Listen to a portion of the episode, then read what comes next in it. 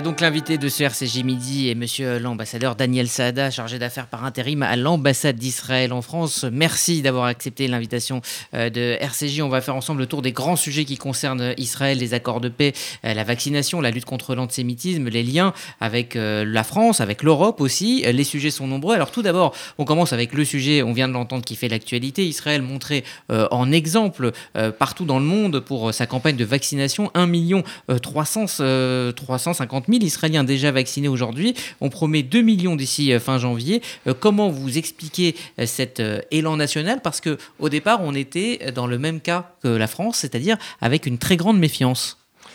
Bien, une fois de plus, les sondages se sont trompés.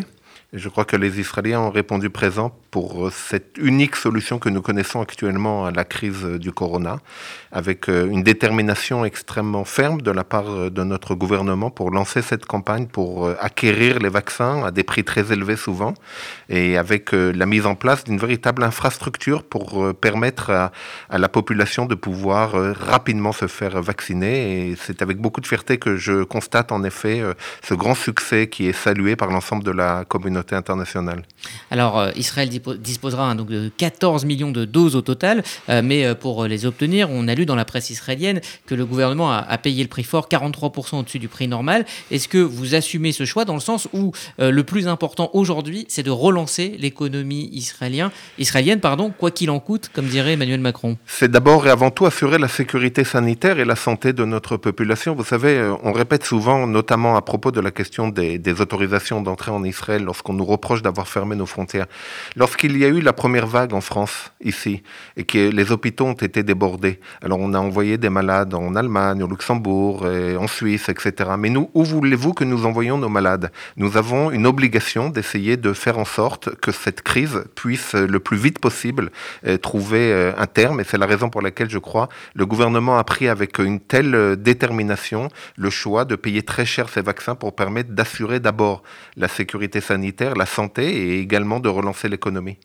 Alors Israël devrait également être la première démocratie à mettre en place le système du, passeport vert dont on parle beaucoup. Il va donner accès à des activités euh, uniquement aux personnes vaccinées. Est-ce que là aussi vous pensez que euh, cette méthode euh, fera des émules dans le monde?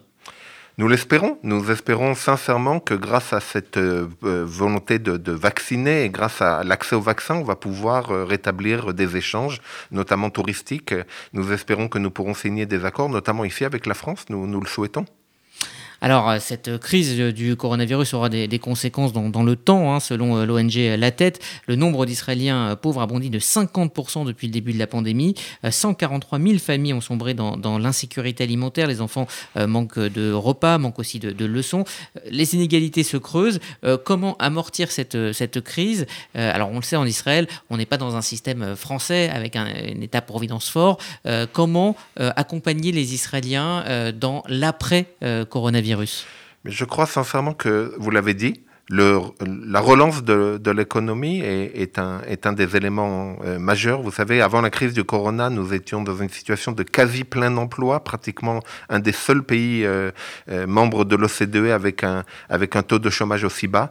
Donc nous pensons sincèrement que grâce à cette campagne de vaccination et l'issue que nous essayons de voir de, de, cette crise sanitaire, nous pourrons relancer l'économie pour permettre justement de répondre à tous ces besoins. Est-ce que des aides peuvent être imaginées? Il y a eu des aides euh, exceptionnelles qui ont été données un petit peu rapidement. Certains disent sous, un mouvement de, panique. Est-ce que on peut imaginer l'État aider à nouveau les Israéliens pour faire la transition vers, vers ce qu'on appelle le monde d'après? Oui, oui, je n'imagine pas que le gouvernement restera insensible à, ces cas de détresse. Je suis convaincu qu'un système sera mis en place pour permettre de, de, pallier très rapidement à ces besoins très importants qui se font, qui se font sentir. Alors, on va maintenant parler euh, de votre cœur de métier, c'est-à-dire la, diplomatie. 2020 euh, aura été une année particulière, mais ça aura été aussi une année hors du commun euh, sur le plan diplomatique pour Israël, avec, on le sait, quatre accords de normalisation avec des pays musulmans des pays arabes, le Bahreïn, les Émirats arabes unis, le Soudan et le Maroc. comment envisagez-vous ce Moyen-Orient qui est en train de se redessiner? Alors l'année 2020, elle a commencé d'abord avec euh, le sommet qui a eu lieu à Jérusalem à la fin du mois de janvier pour marquer le 75e anniversaire de la libération d'Auschwitz. Ce n'était pas un petit sommet, ce n'était pas un petit événement, c'était les grands de ce monde, y compris le président de la République française, qui étaient venus à Jérusalem pour dire leur rejet de l'antisémitisme, la nécessité euh, de condamner l'antisémitisme, y compris, je cite le président Macron, dans ces formes nouvelles que, sont notamment l'antisionisme. C'était un pas important, c'était une décision et une déclarations qui ont fait beaucoup d'effet en Israël et qui ont, et qui ont marqué, euh, je crois, cette euh, nécessité de consensus international autour euh, de la résurgence de l'antisémitisme. Et puis vous avez raison de le signaler, malgré la crise du Covid, le plan de paix qui a été lancé par le président américain à la fin du mois de janvier également a permis cette dynamique de réconciliation qui s'est mise en place avec les accords d'Abraham qui ont été signés en septembre et qui ont permis la normalisation avec plusieurs pays, les pays du Golfe, le Maroc, le Soudan, ce sont, ce sont des pas importants. Ça faisait très longtemps qu'il n'y avait pas eu ce, ce vent de, de réconciliation, de, de, de, de paix au Proche-Orient, et c'est quelque chose qu'il faut tout à fait souligner. C'est aussi un, vent de recomposition aussi du, du Moyen-Orient avec euh, des, des, forces qui vont euh, s'allier autour d'Israël et peut-être de l'Arabie saoudite euh, par rapport à la menace iranienne Oui, sans, sans, aucun doute, ce que nous disons depuis déjà de, de, de très nombreuses années, à savoir ce mythe de l'unité du monde arabe, eh bien, je crois qu'aujourd'hui, il est clair que euh, la, nécessité, les alliances qui se, sont, installées montrent bien que l'ennemi du monde arabe n'est pas Israël. Mhm. Alors, euh, vous euh, le soulignez, il y a eu les effets de la politique de Donald Trump. Le 20 janvier prochain, eh c'est Joe Biden qui arrivera à la Maison-Blanche. Est-ce que vous préparez un changement de politique ou est-ce qu'en coulisses, finalement, la voie tracée par l'administration Trump continue d'être suivie? Incontestablement, je, je l'ai dit sur d'autres antennes, le président Trump a été un très grand ami d'Israël et nous nous en souviendrons.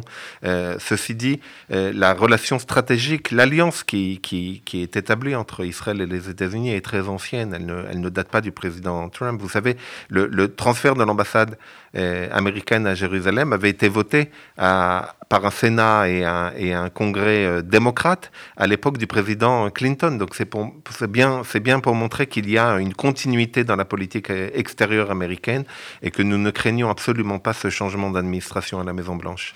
Alors du côté euh, palestinien, ces dernières années, ces derniers mois, il y a un sentiment clairement d'abandon. Est-ce que vous pensez que c'est justement le moment de revenir à la table des négociations dans un, dans un contexte que beaucoup d'analystes disent totalement déséquilibré, totalement en faveur d'Israël Est-ce que c'est pour pourtant le moment où les Palestiniens euh, doivent revenir à la table des négociations? Ils doivent revenir à la table des négociations à tout moment. Nous le souhaitons, nous l'appelons, nous le répétons inlassablement depuis plusieurs années. Il n'y a pas d'alternative à la négociation directe. Le jour où les Palestiniens le comprendront, je peux vous assurer que nous ferons un très grand pas vers la, la réconciliation et la solution du problème palestinien. Gérard Benamou oui. Oui, vous êtes avec, avec nous. Je, vous souhaitais euh, poser une question à Monsieur l'ambassadeur. Oui, tout à fait. Et je voudrais revenir un petit peu à la politique intérieure en Israël. Euh, monsieur l'ambassadeur, à votre avis, le prochain gouvernement israélien, quel qu'il soit, devra mettre l'accent et porter ses efforts avant tout sur quel domaine? Pour engager une réconciliation de tous les Israéliens dans une société euh, qu'on affirme aujourd'hui être morcelée par trois campagnes électorales et bientôt quatre, et traversée par la pandémie du Covid-19. Vous savez, le diplomate que je suis ne doit pas intervenir sur les sujets de politique intérieure, donc je vais vous répondre en tant que citoyen. Je crois que ce qui est important, c'est d'abord de montrer que notre démocratie est, active et, et, énergique, même si nous regrettons euh, l'instabilité gouvernementale. Euh, je rappelle que dans toute la région de tous les pays qui nous entourent, nous sommes les seuls à, à tenir euh, régulièrement des élections, peut-être un peu trop, sans aucun doute, mais nous tenons des élections, et chez nous, la démocratie vit euh, très fort. Euh, en ce qui concerne le programme que le prochain gouvernement devra mettre en place, il faut souhaiter que ce programme puisse être le plus large possible, un gouvernement avec la base la plus large possible, pour qu'il puisse durer et qu'il puisse euh, installer des solutions pérennes pour répondre aux, différents défis de la société israélienne. Vous avez parlé tout à l'heure des, défis écologiques. on a également évoqué les, les défis sociaux. La crise du coronavirus n'a pas été seulement une crise sanitaire, elle est également une crise sociale, une crise une crise économique, une crise qui, a, qui a provoqué de, véritables ravages à l'intérieur de la société israélienne. Comme je l'ai dit, nous sommes passés d'une situation de quasi plein emploi à une situation où en quelques mois, nous avons eu 10% de chômage supplémentaire en Israël. C'était du jamais vu depuis les années 80. Donc tout ceci a provoqué énormément de, situations dramatiques auxquelles il faudra, il faudra répondre et je, et je m'associe tout à fait à ceux qui, qui espèrent qu'un gouvernement stable pourra euh, euh, résulter des élections que nous aurons à la fin du mois de mars. Alors je souhaiterais revenir justement euh, sur le conflit israélo-palestinien et, surtout sur la place de la France parce qu'on a cette impression que la France et même l'Union européenne dans, son ensemble a complètement disparu du tableau dans la résolution ces derniers mois de, ce conflit. Comment vous expliquez ce retrait, notamment de la France Comment elle, perçoit ces mouvements et ces accords de paix, ces mouvements diplomatiques et comment la, France, enfin comment on peut expliquer tout simplement le, le silence bienveillant peut-être, mais le silence de la France mais vous avez utilisé un terme qui, je crois, exprime euh, très bien la situation. Vous avez parlé de mouvement. En effet, la situation au Proche-Orient est en mouvement. Les choses bougent. Depuis 72 ans, depuis 73 ans bientôt, la création de l'État d'Israël a provoqué des évolutions très fortes à l'intérieur du Proche-Orient. La situation n'est absolument pas la même de celle qu'il y avait en 1948 ou en 1967. Et le problème de l'Europe, et peut-être singulièrement celui de la France, c'est de rester attaché à des formules, de rester euh, prisonnier euh, de, concepts qui n'ont plus lieu d'être aujourd'hui. Et l'incapacité de la, diplomatie européenne à pouvoir euh, s'adapter à cette euh, évolution très forte qui est en train de s'installer au Proche-Orient explique sans doute le retrait que vous évoquez. Alors vous vivez euh, de l'intérieur hein, les relations diplomatiques entre Israël euh, et, la France. Il y a eu l'année de la France en Israël et l'année euh, d'Israël de, en France. Euh, quel est l'état des relations entre Israël et la France aujourd'hui? Il faut le répéter, euh, nonobstant ce que j'ai évoqué tout à l'heure, nous avons des relations, la France est un pays ami, nous avons des relations d'amitié, des relations de coopération euh, euh, très fortes entre nos deux pays qui remontent à, de très nombreuses années. Vous avez évoqué le sujet tout à l'heure de, l'écologie et de l'environnement. Alors peu de gens savent que c'est un sujet sur lequel il y a une très forte coopération entre nos deux pays. Je rappelle qu'en 2017, euh, il y a eu le lancement d'un satellite envir environnemental commun entre la France et Israël, fruit de la coopération merveilleuse euh, entre le CNES, le Centre national de, de, de, de, de l'espace, de, de, Centre national euh, euh, spatial français et l'Agence spatiale israélienne, un des satellites les plus novateurs en matière d'environnement qui a pour objectif de surveiller et d'analyser les conséquences du réchauffement climatique que nous avons évoqué tout à l'heure. Il y a des équipes à l'université de Toulouse et à l'université de Beersheba qui travaillent conjointement depuis plusieurs années pour analyser les, les, les images que ce satellite hors pair, hors du commun, un satellite qui, qui permet euh, le taux de revisite le plus important qu'aucun satellite n'a jamais eu. Ça veut dire qu'en général, un satellite repasse plus ou moins tous les 48 heures autour du même point. Ce satellite est le seul qui repasse autour de 32 heures. C'est pour vous dire que les innovations israéliennes et l'expertise française ont permis euh, d'avoir euh, une très très belle aventure dans, dans, ce domaine. Donc les relations se portent bien. Il y a de nombreux projets. La, crise du coronavirus a également permis de nouvelles collaborations très forte, notamment celle que nous connaissons entre l'Institut Pasteur et l'Institut Weizmann, mais également avec d'autres centres de recherche euh, et des hôpitaux répartis euh, dans les deux pays. Donc il y a un très fort intérêt à cette coopération entre nos deux pays. Alors on va revenir à la région et on va revenir à l'actualité. Surtout hier, un porte-parole de l'Organisation de l'énergie atomique iranienne a annoncé donc que l'Iran produit désormais euh, un uranium enrichi à 20%. Est-ce que euh, le danger existentiel aujourd'hui, euh, eh bien c'est l'Iran plus que jamais? Un peu ce que je disais tout à l'heure à propos des Palestiniens, il n'y a malheureusement rien de nouveau. Euh, cela fait des années que nous disons que euh, l'Iran cherche à et à enrichir de l'uranium bien au-delà euh, des limites qui lui sont imposées par les accords qu'il a pourtant signés. Et nous constatons euh, que nous le faisons. Ça fait plusieurs années que nous disons que cela est en train d'arriver, que cela va arriver. Euh, on nous répète inlassablement dans les chancelleries occidentales que non, que l'Iran respecte ses engagements, que l'Iran n'a pas d'intention euh, d'acquérir de, l'arme nucléaire. Et eh bien, vous voyez, c'est aujourd'hui l'Agence internationale de l'énergie atomique qui reconnaît elle-même que l'Iran ne respecte plus ses engagements, que cet enrichissement cet enrichissement à plus de 20% qui est caractéristique euh, non pas d'une euh, capacité nucléaire civile, mais d'une capacité nucléaire d'armement est en train de s'effectuer. Donc nous espérons et nous appelons à un réveil de ces chancelleries occidentales pour qu'elles puissent afficher le message de la plus grande fermeté parce que je crois incontestablement que ce qui se passe en Iran aujourd'hui est le résultat d'un message, semble-t-il, de faiblesse euh, qu'ils ont cru pouvoir euh, euh, recevoir de la part de Washington. Est-ce que ces accords de, de Viette doivent être renégociés ou annulés? Vous savez, lorsque les accords ont été euh, négociés et signés, le, Premier ministre Netanyahu s'était rendu devant le Congrès américain. Tout le monde s'en souvient. Ça avait été une visite euh, un petit peu euh, difficile, qui avait été, qui n'avait pas été au goût du président de l'époque, du président Obama. Et, le Premier ministre avait eu à l'époque une formule qui reste d'actualité. Il n'y a pas de pour résoudre un mauvais accord, il faut un meilleur accord. Alors, dernier euh, grand thème, euh, monsieur l'ambassadeur Daniel Sada, de cet entretien, euh, la lutte contre l'antisémitisme. La fin d'année a été marquée par le déferlement de haine à l'encontre de Miss Provence, April Benayoum. J'imagine que vous condamnez, bien évidemment, mais au-delà de cette condamnation, est-ce que vous avez des pistes concrètes pour lutter contre l'antisémitisme, mais aussi contre la haine d'Israël, qui sont souvent liées, on le sait? Oui, l'antisémitisme n'est pas seulement le phénomène que nous connaissons depuis tant d'années, c'est, un phénomène politique. Il est le résultat euh, d'un certain euh, laxisme qui existe aujourd'hui et de lacunes, notamment sur le plan législatif, face euh, à toutes les nouvelles technologies de, communication. Donc, incontestablement, à un phénomène politique, il faut une réponse politique.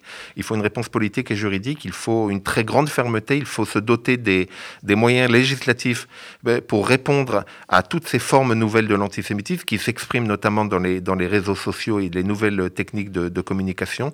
Nous regrettons euh, que la loi euh, qui avait été soumise au Parlement n'a pas pu passer pour toutes sortes de raisons techniques. La loi Avia. Tout à fait. Nous espérons qu'elle puisse être euh, amendée conformément aux résolutions qui ont été recommandées par le Conseil constitutionnel, parce que là, c'est incontestablement le défi de nos sociétés modernes.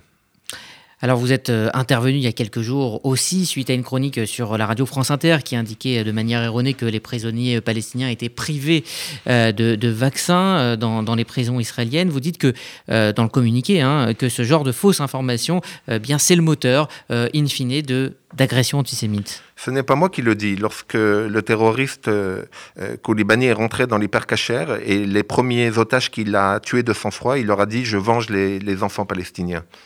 Ce n'est pas moi qui le dis. C'est clair, net, précis aujourd'hui. On sait que l'assassin de Mireille Knoll a passé la nuit sur son ordinateur à consulter des articles anti-israéliens.